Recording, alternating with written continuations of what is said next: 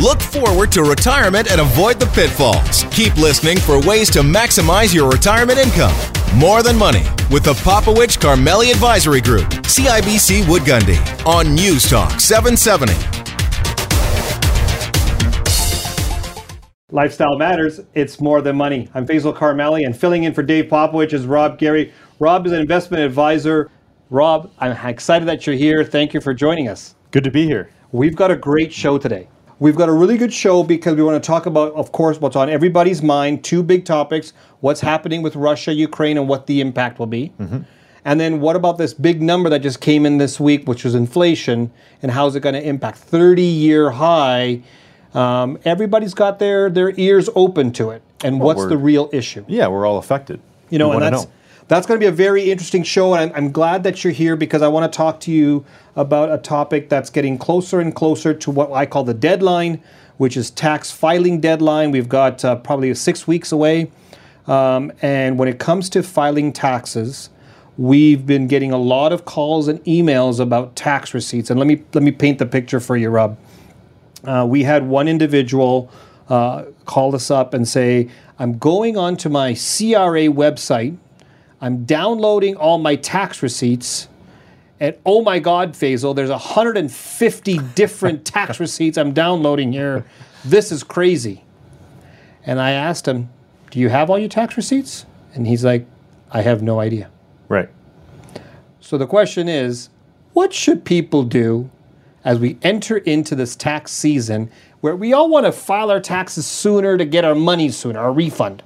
So there's the incentive. I get that, right? So what? But we know that maybe we don't have all the tax receipts, or we don't even know if where to get all our tax receipts and stuff like that. And they come in dribs and drabs in the mail or online. They're not coming all at one shot. So what should people do when they're getting ready to prepare for tax returns? Well, I mean, the first step I would say was talk to your financial team, right? And have an indication on, do we have more stuff coming in? What are the deadlines for some of these companies to actual file, right? Mm-hmm. Because that's what we look at. Yeah. And some of them have a deadline of 90 days past, right, January 1st to file on trust income. And so we're still waiting on some of these. Yeah, so you might be waiting for some tax receipts that do not have to be completed till the end of March, which means you won't get them in the mail at least till the first week of April? You won't. That's correct. That's correct. Right. My dad likes to file really early. He called me up on a Sunday to talk about taxes. That was great. Last week he calls me up and he goes, Faisal, I want to file my taxes. Do I have all my tax receipts? And I'm like, no. He's like, why not? I'm like, well, they have until March 31st to get it done. What? No one told me that. Every year. Every year, Dad, March 31st, trust tax receipts do not have to be created until then.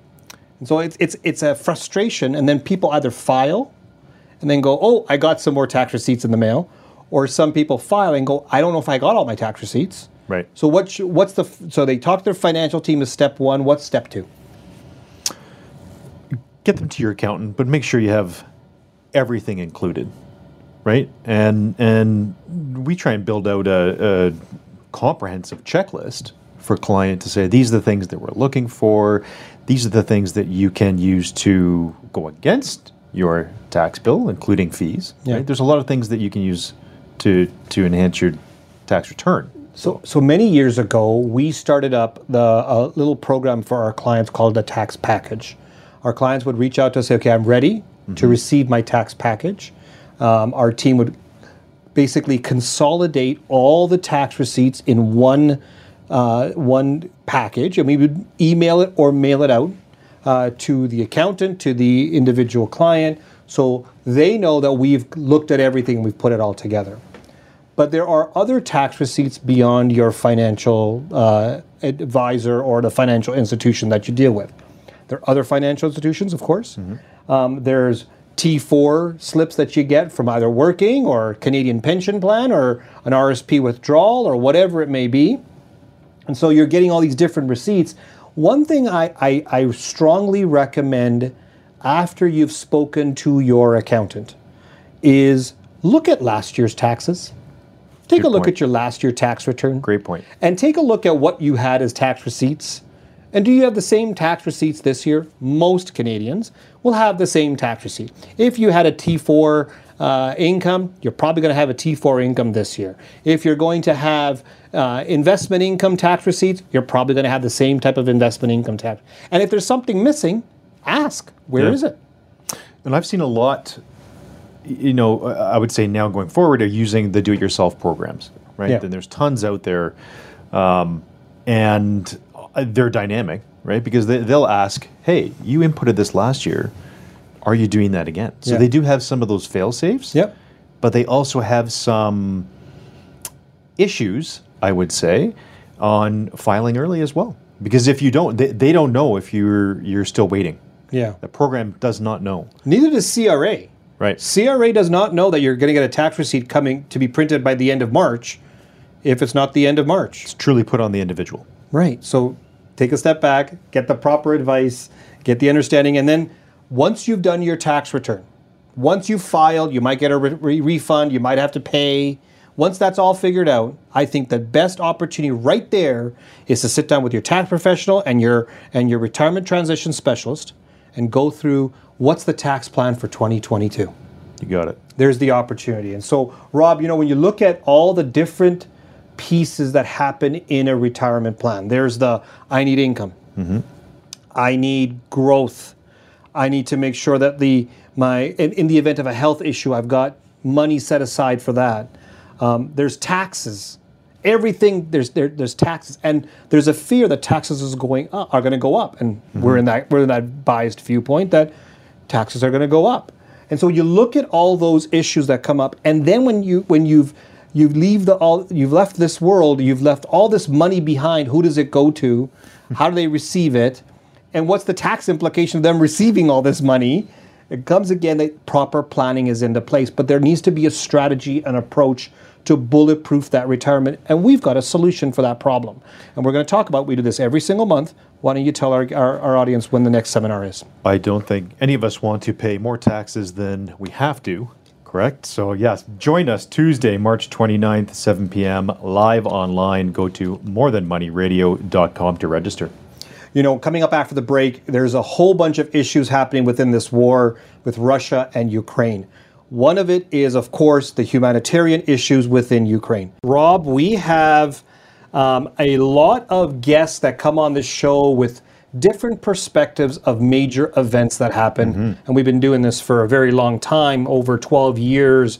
But there's one reoccurring guest that gives us more of a geopolitical viewpoint. He is not only a geopolitical analyst, but he's got a large following of individuals who read his stuff all the time. Absolutely. That's something that we have to kind of like mention, because we've brought him on the show specifically for key parts about the Russian war, and how it's going to impact the financial system in Russia, and then what's the impact to Canada from a geopolitical perspective. And let's bring him on the show. His name is Peter Zeihan. He's a geopolitical analyst.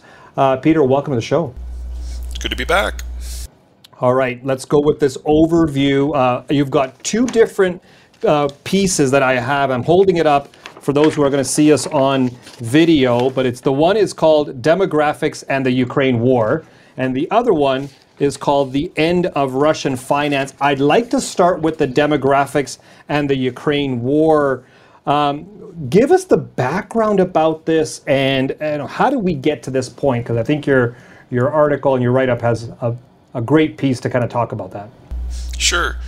So demographics are the study of population structures, and you would normally expect to have more children than teenagers, than 20-somethings, than 30-somethings, than 40-somethings. It tends to be a pyramid just because of mortality.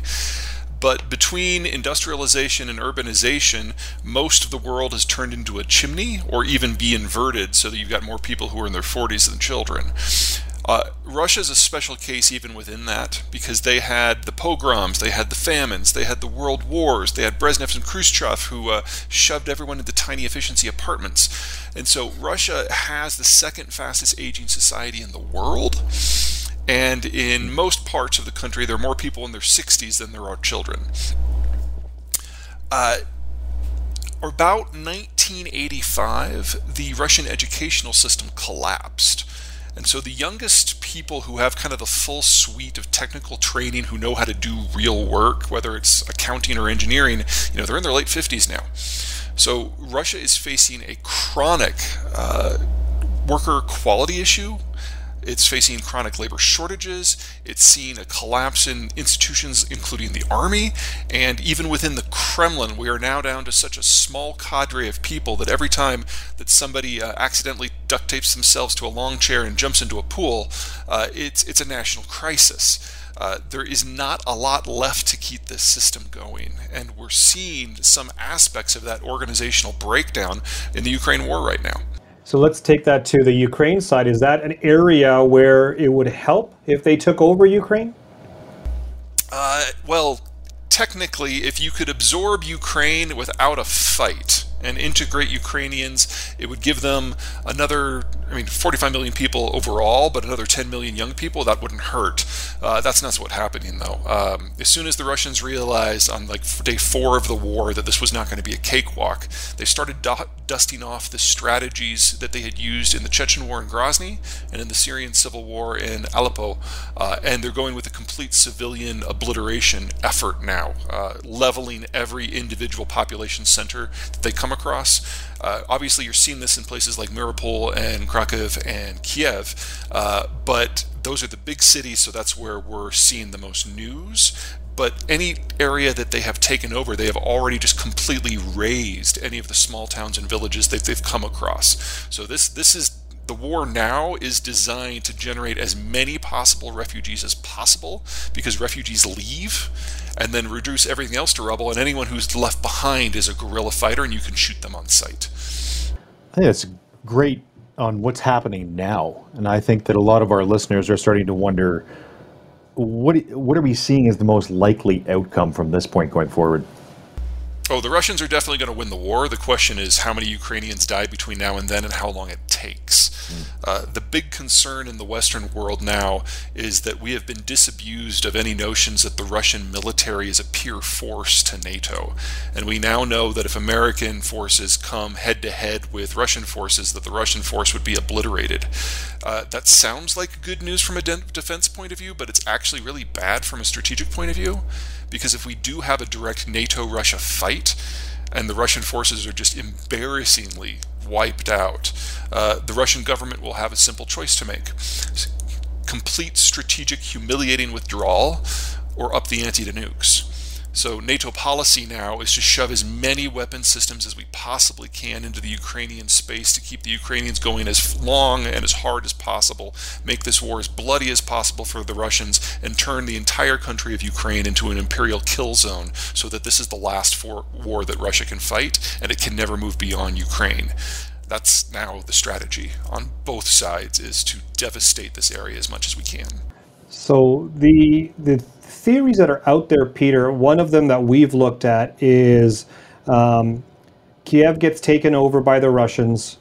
The negotiations start from there, where Ukraine agrees not to join NATO, and they basically stop from any more growth into the country. They mean the Russians, and they kind of just have this kind of standstill for the rest of their lives, but as long as Ukraine. That you don't see that happening from. No, that's not what the Russians are after here. The Russians, when it became clear that Ukraine was not just going to be handed to them, what the Russians are up to is they're trying to get to the gateway territories that allow physical access for other countries to invade them. So the Russians have been invaded 50 times through their history, and it's always been through one of 9 gateway territories. The ones that are relevant to this conversation are the Bessarabian Gap, which goes into Romania, the Polish Gap, which obviously goes into Poland, and the Baltic Sea coast, which includes the Baltic states of Estonia, Latvia, and Lithuania. Ukraine is nothing more to the Russians than on the way to those gateways that they need to plug. So this is not a one-stop shop war. This is simply kind of a middle of the ground, because they've already plugged some in the Caucasus, they've already plugged one in Kazakhstan. They now have to move forward to plug these 3 on their western edge, and they're not going to stop until they get there. The question is whether or not they can get there, and that's one of the reasons why NATO is so focused now on keeping the war in Ukraine, so we don't have a direct NATO-Russia clash. Let me turn it a little bit to the humanitarian side of this, because we're seeing on the media a lot of the refugees. What's your thought on what happens to those refugees at this point? Well, this is a country of 45 million people, and probably within 48 hours, the number of refugees that have fled will hit 3 million, which is already the single fastest, largest population movement in human history. Within 3 months, that number will probably hit 10 million. And the populations that are fleeing are heavily concentrated in women under 40 and children. So from a completely amoral, neutral economic point of view, if you're a country in Europe and you've got a terminal demography and your birth rate has been low for decades, this is a shot in the arm, because here is a population coming in that knows they're going to need to start over. Most of them know that they can't go back because the Russians are destroying everything, and they need to start from scratch. But they're also probably the best educated refugee community we have ever seen. And so, assuming a country can integrate them, looking at you, Canada, the ability to round out your demographic profile and have workers and consumers in the future, long-term investment here, of course, is a pretty smart move. I would anticipate, since there's a lot of sympathy across the West, that most countries are going to put together some sort of refugee visa program for these people. But just to give you an idea of the scale, you remember back a few years ago when the Syrian refugees came into Germany, and over the course of a year and a half, it just upended German and European politics. Poland in the last 3 weeks has already accepted more refugees from Ukraine than the entirety of the Syrian flow to all of the European Union for a year and a half. Just the scale of this is utterly unprecedented. Peter, you did mention, you have about 30 seconds or so before we have to go to commercial break, but you did mention a hint to Canadians. One thing that we did during this pandemic was actually see a larger amount of immigration come into this country. That's one of the strategies that we've been hearing from economists, that it could really help with growth in this country because we have a low birth rate as well. Do you think there should be a more aggressive viewpoint from the federal government in Canada to say, those from Ukraine, refugees, open our doors, let's bring them all in as much as we can to help not only them, but also the Canadian economy and society as well? I'd argue the Canadian government's been doing that for about 30 years. Because the birth rate has been so low in Canada for so long, you're kind of on an immigration treadmill. And as long as you keep the doors open and people keep coming in, you put off the day where you face a kind of a demographic collapse situation like we're seeing in Japan and China and Russia and a lot of Europe. So despite the fact that the average age in Canada is so high, and there are so few children, you keep bringing in people in their 20s and 30s. As long as that continues, the financial calamities that a lot of the world is facing will pass you by. So yeah, I totally think that, and Canada's the only country culturally that has been able to pull this off to this scale so far. As long as you keep doing it, you'll be in good shape. I'm really interested in this, Peter. Tell us more about what you're seeing and how this whole thing how you put this basically on paper for the world to see when you talk about the end of Russian finance. The Russian system has now, under greater sanction than all other countries in human history, all sanctions combined. Just the degree to this, and there's more coming. We haven't even started to sanction the energy sector in a very serious way. That's coming.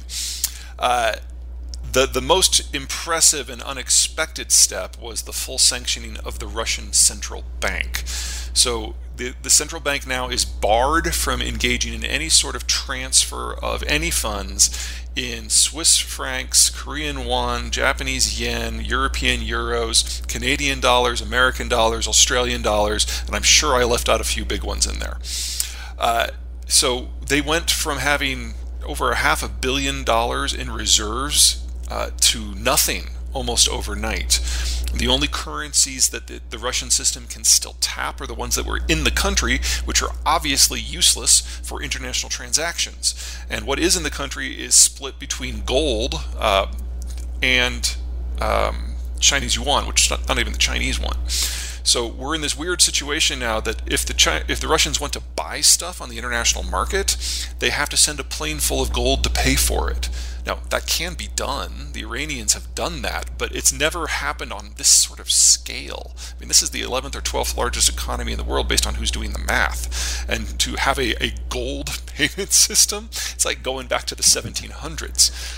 So in this sort of environment, even if the Russians thought it was okay, wanted to pay their Western creditors, they no longer have the capacity. So we're going to be looking at a series of rolling defaults. I'd actually argue they're already in technical default because they've already said that they're only going to pay on their bonds in rubles. And April 15 is kind of the magical date when we're past the 30-day grace period and they go into full default.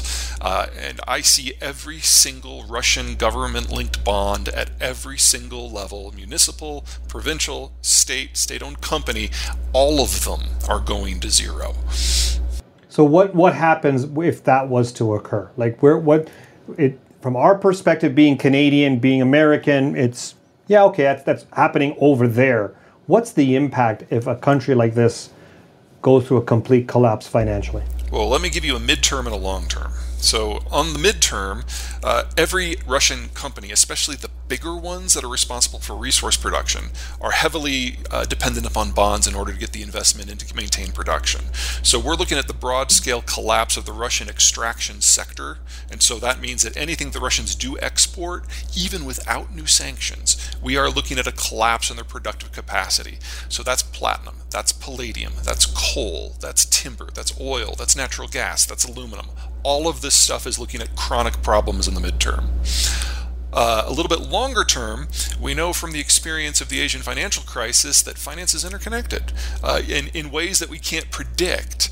So in 1997, when a bunch of Thai property developers and currency players realized that they had overbid, they started pulling their money out of the system and getting it out of Thailand.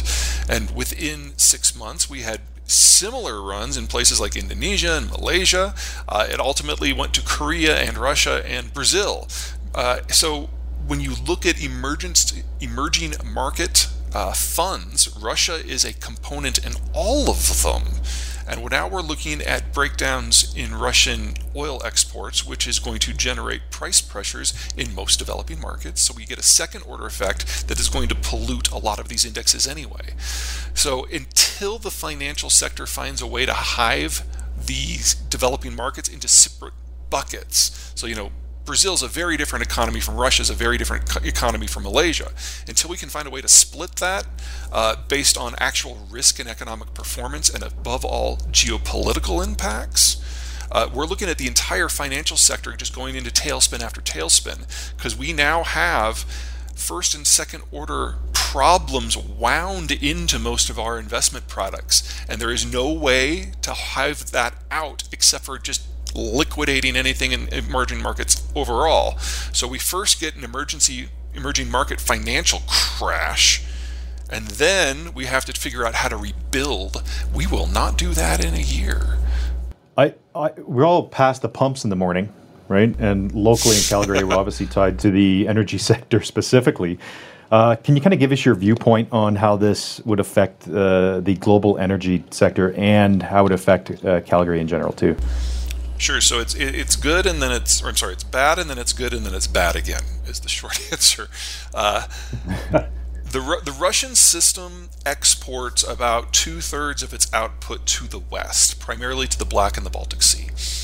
Right now, loadings are complicated on the Black Sea because insurance companies are not allowing ships to go in. So anyone who is going to have some sort of sovereign indemnification. In addition, ship captains, especially from Western countries, are refusing to go, and dock workers in the West are refusing to unload Russian cargoes.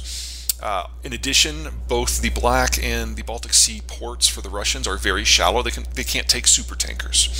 So we're looking right now at maybe a 3 million barrel per day block in the Russian system where they just can't get it out. And the longer that holds, the more they fill up their storage, the more the pressure builds up all the way back to the wellhead. Once that happens, they just have to shut in production.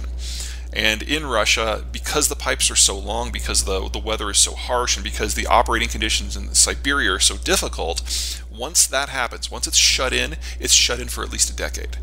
So we're looking at somewhere between 4 and 5 million barrels a day of Russian crude that's likely to fall off the market. And that's the largest disruption ever. I mean, that's more than when Venezuela and Iraq went offline at the same time in 2003. And it's not coming back. you know, Iraq eventually came back. This isn't coming back. So in the short term, you are looking at massive increases in energy prices over the course of the summer. I would be shocked if we stay below 170. Now, in that environment, Albertan crude is wildly competitive, but it won't last. Because in the United States, we have a populist president. Well, actually, he's our third in a row populist president. And a quirk in American energy law is that the president has the authority to, by executive decree, end oil exports from the United States. And if that happens, we're looking at a ceiling of American oil prices about 70, whereas the rest of the world then has to wrestle with Russian and American exports going offline at the same time. And I think $200 is a good number to factor in. So we get a North American energy price, and we get a global energy price. And this is kind of the sequestered energy trading system we had before World War II. We're going back to that. For Alberta, that's a bit of a disaster, because it means that all of your infrastructure is terminated into a super saturated market, and $70 is probably as good as it's going to get. So until and unless Alberta is able to get additional pipelines going somewhere else, this is just the price environment that you're going to have to suck up with for the foreseeable future. Wow. Well, that sounded great. Wow. Okay. So that, again, now this is the problem that we've been talking about, because our government, from a federal perspective, does not want more pipelines coming out of Alberta. So there is a problem with that, even though there's opportunity. Even if the previous government of Harper were in charge, and even if Keystone had happened, remember what happens to the crude from things like Keystone. It doesn't go on the international market. It goes to refineries in Texas, and the Texans would refine it.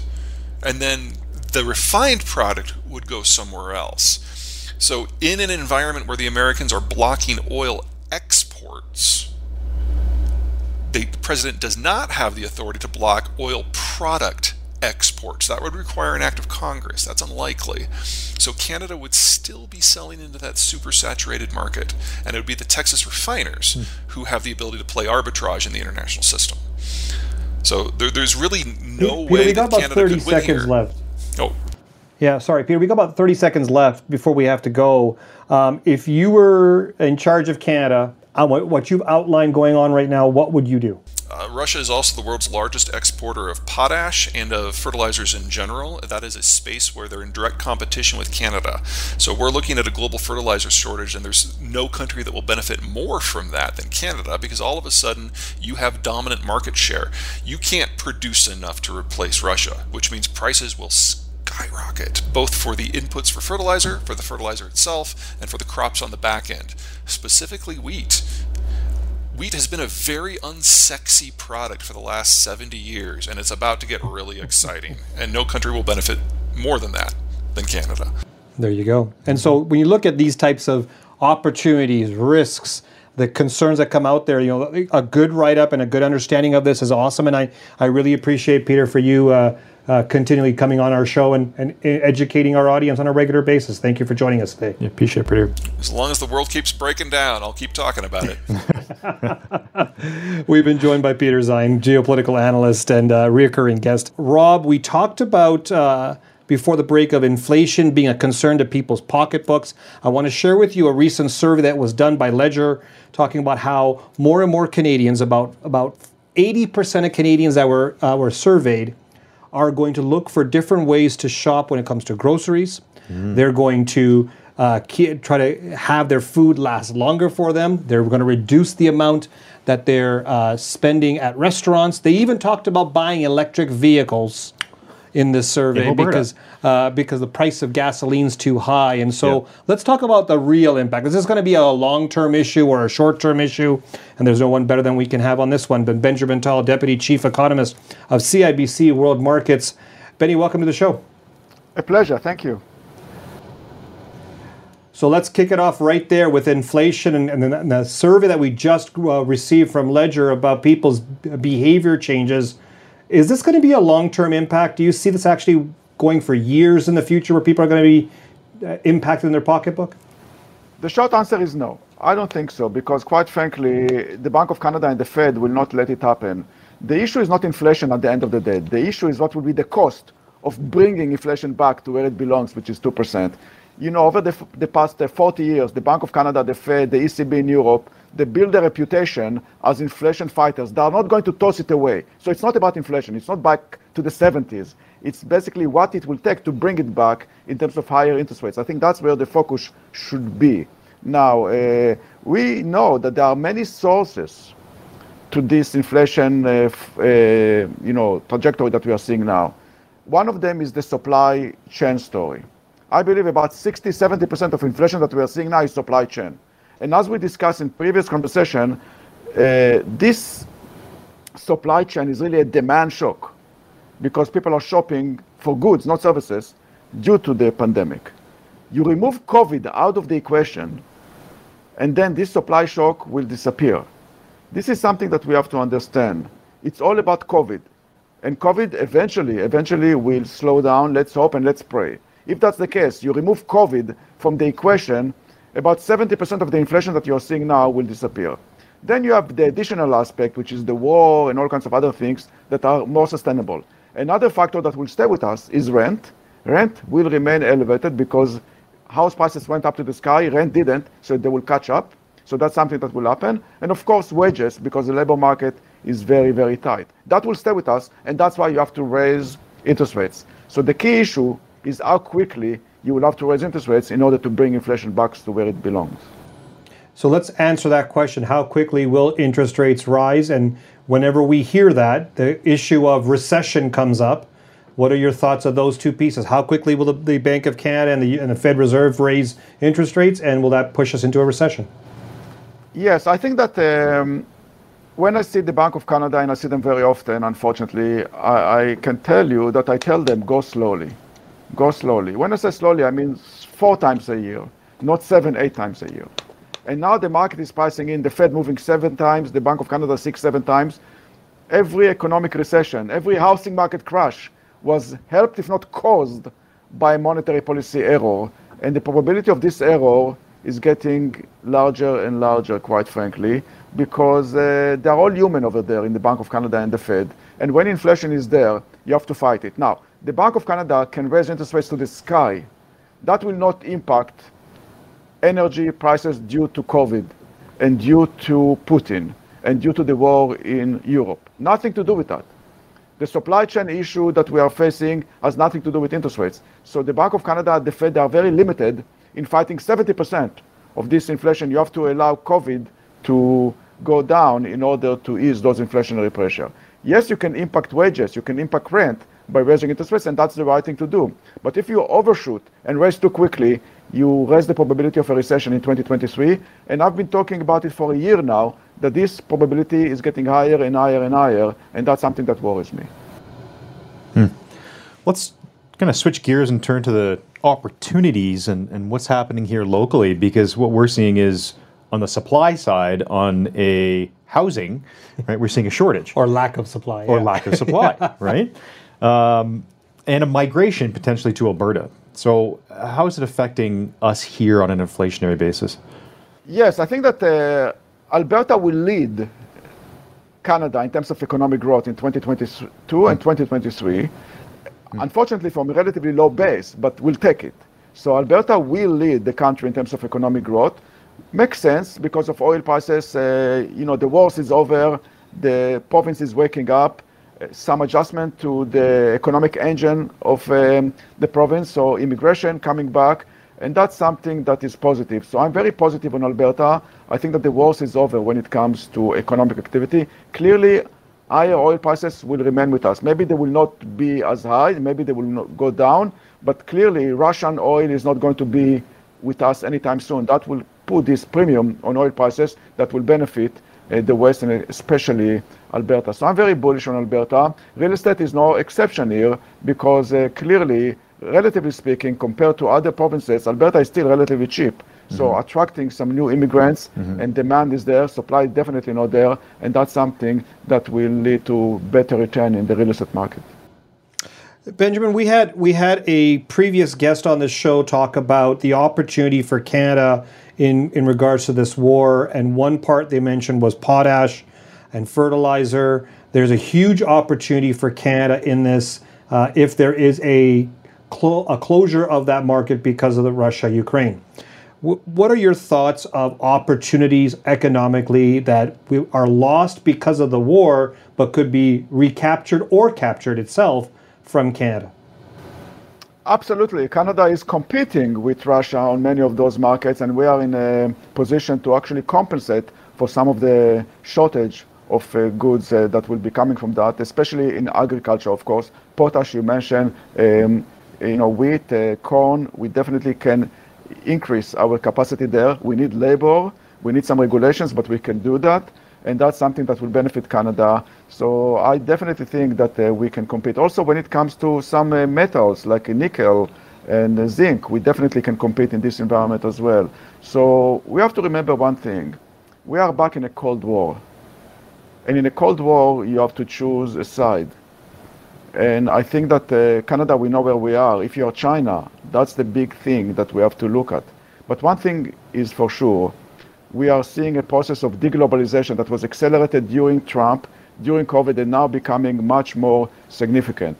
That will mean that our reliance on the US will rise, not fall. And therefore, if I'm Justin Trudeau, I'm basically sending all my lobby groups to Washington to make sure that when Biden talks about buy America, he's talking really about buy North America, because our reliance on the US will rise. That's one derivative of this crisis. But the other is the realization that Canada can compensate for the lack of production, especially in agriculture and energy, and basically allow it to actually benefit the West. And that's exactly what will happen.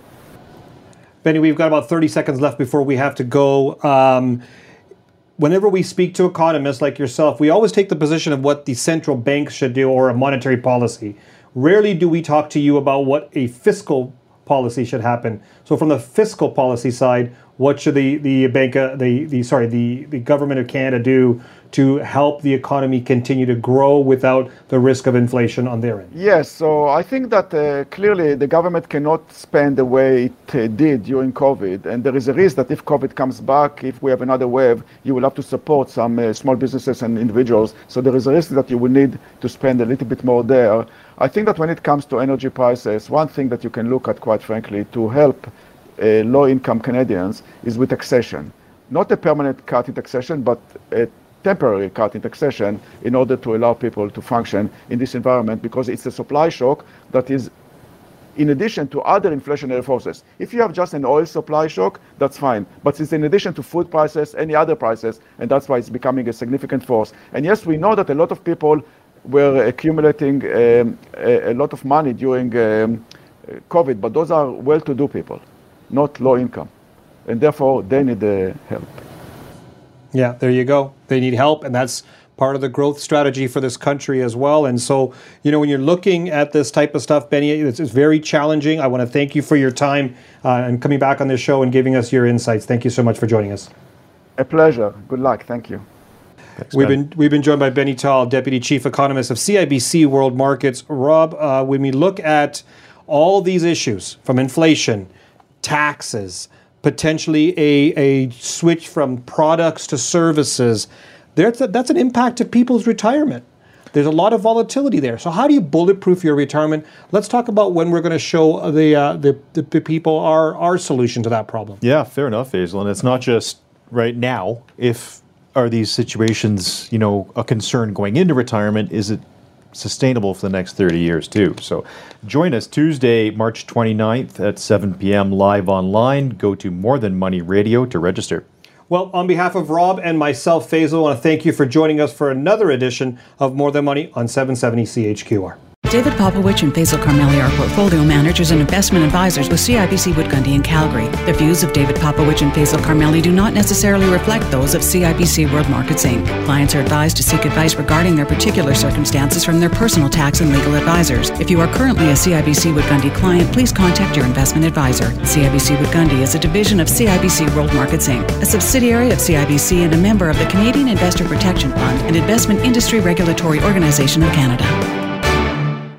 David Popowich and Faisal Karmali are portfolio managers and investment advisors with CIBC Woodgundy in Calgary. The views of David Popowich and Faisal Karmali do not necessarily reflect those of CIBC World Markets Inc. Clients are advised to seek advice regarding their particular circumstances from their personal tax and legal advisors. If you are currently a CIBC Woodgundy client, please contact your investment advisor. CIBC Woodgundy is a division of CIBC World Markets Inc., a subsidiary of CIBC and a member of the Canadian Investor Protection Fund, an investment industry regulatory organization of Canada.